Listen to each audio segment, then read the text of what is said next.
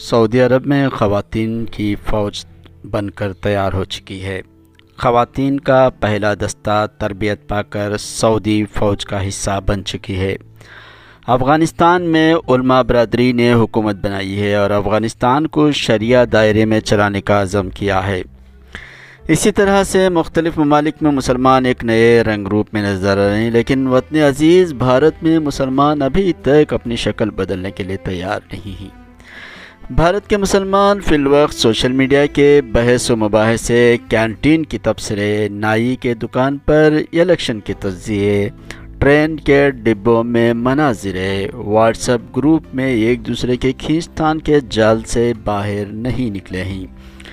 ان کی دنیا بس تصوراتی و خیالی دنیا بن کر رہ گئی ہے اور جو نوجوان نسل ہے، وہ نسل مستقبل کی فکر سے دور، حال سے ناواقف اور ماضی سے لا علم نسل ہے۔ ان کے نزدیک اگر کوئی خاص مقصد ہے تو وہ ہاتھوں میں مہنگے موبائل، وقت گزاری کے لیے سوشل میڈیا پر نظریں، مزید ترقی کر کے ٹک ٹاک کر یوٹیوبر، ریلر بن کر رہ گئے ہیں۔ اور ان کاموں کو انجام دینے میں اس قدر مشغول ہو چکے ہیں کہ انہیں اچھے برے کی تمیز بھی معلوم نہیں ہے۔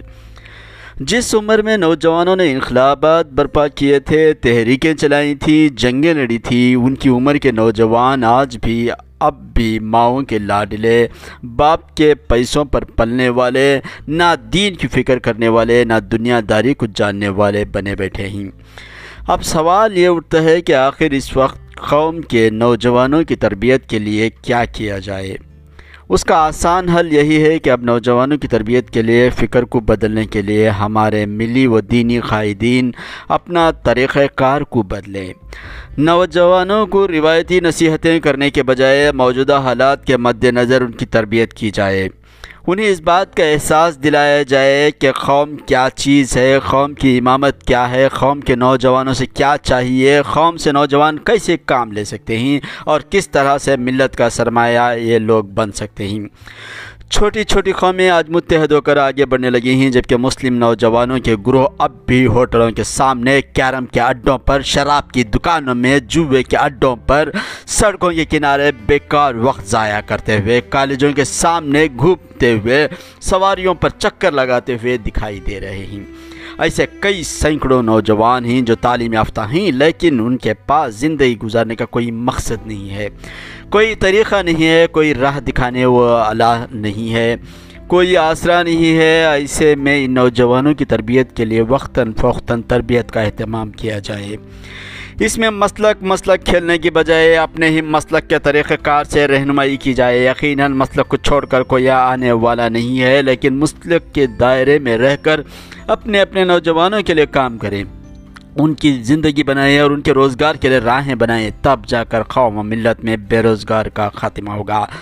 شر ختم ہوگا، نوجوان بے راہ روی کا شکار ہونے کے بجائے راہ راست پر چلنے لگیں گے۔ جب ان کے پاس خود کی نوکری اور ذمہ داری ہوگی تب جا کر وہ جرائم سے پاک ہونے لگیں گے۔ اسی طرح جمعہ کے خطبوں میں بھی نوجوانوں کی تربیت کی مہم چلائی جائے۔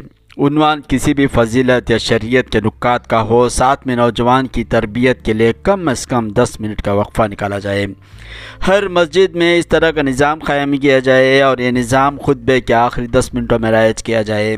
کیونکہ اول کے خطبے میں تو سوائے بزرگوں کے اور کوئی مسجد میں داخل نہیں ہوتا۔ جمعہ کا دن مسلمانوں کی تربیت کے لیے بہترین موقع ثابت ہو سکتا ہے۔ اس بہترین موقع کا فائدہ اٹھاتے ہوئے نوجوانوں کی تربیت کے لیے قدم اٹھائے جائے روز بروز جرائم میں مسلم نوجوانوں کی تعداد بڑھتی جا رہی ہے۔ اس تعداد میں کمی لانے کے لیے اب مسلمانوں کو جاگنے کی ضرورت ہے۔ اگر اب بھی نہ جاگیں گے تو آنے والے دنوں میں حالات بد سے بدتر ہو سکتے ہیں۔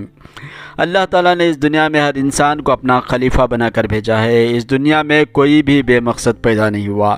بس ضرورت اس بات کی ہے کہ مقصد کو سمجھایا جائے۔